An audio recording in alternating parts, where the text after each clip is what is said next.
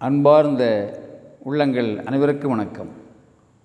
ஓடும் பேருந்தில் ஏறிய வண்ணத்து பூச்சி உட்கார இடம் தேடுகின்றது. ஓடும் பேருந்தில் ஏறிய வண்ணத்து பூச்சி உட்கார இடம் தேடுகின்றது.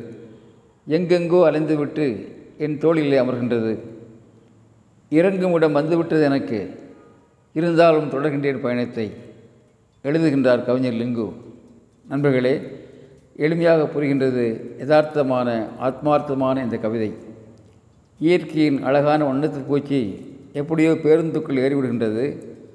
பருந்து அலைந்து உட்கார இடம் தேடுகின்றது. இறுதியாக கவிஞரின் தோளின் மீது அமர்கின்றது.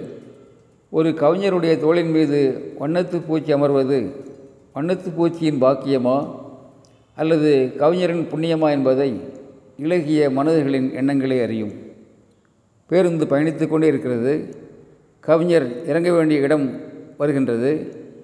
கவிஞருக்கு இறங்க மனமில்லை.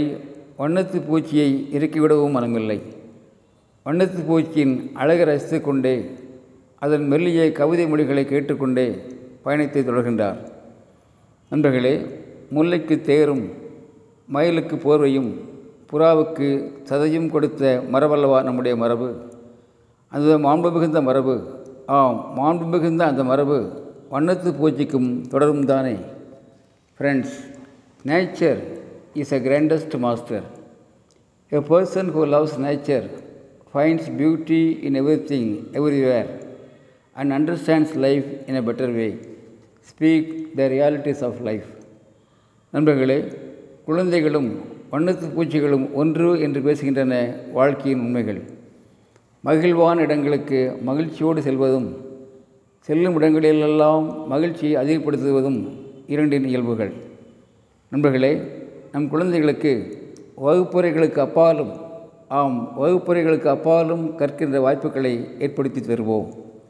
சூரிய உதயத்தை உயரத்தை சூரியன் மறைந்து சிரிப்பதை நிலவின் ஒளியை நட்சத்திரங்களின் நளினத்தை பறவைகளின் பாட்டை மரங்களின் வாசனையை மகிழ்ச்சியை அருவிகளின் எழுச்சியை அன்றாடம் நம் குழந்தைகள் அனுபவிக்கட்டும். மானுட காற்றையும் தென்றலையும் தருகின்ற மரங்களை செடிகளை ஆம் மானுட காற்றையும் தென்றலையும் தருகின்ற மரங்களை செடிகளை ஆர்ப்பரித்து ஓடும் ஆறுகளை வளம் நிறைந்த குளங்களை கடல்களை நம் குழந்தைகள் பார்த்து பார்த்து மகிழட்டும். அப்போது ஏற்றம் நிறைந்த இலக்கியங்களை அவர்கள் படைப்பார்கள். இயற்கையை ஆம் இயற்கையை எழில் குன்றாமல் பாதுகாப்பார்கள். நண்பர்களே நம் குழந்தைகள் இயற்கையை பார்த்து பார்த்து மகிழும்போது இயற்கையை எழில் குன்றாமல் பாதுகாப்பார்கள். நம்பிக்கையோடு இருப்போம் நலமாக வாழ்வோம். அன்புடன் அரங்க கோபால் இயக்குனர் சிபிஐஏஎஸ் அகாடமி கோவை.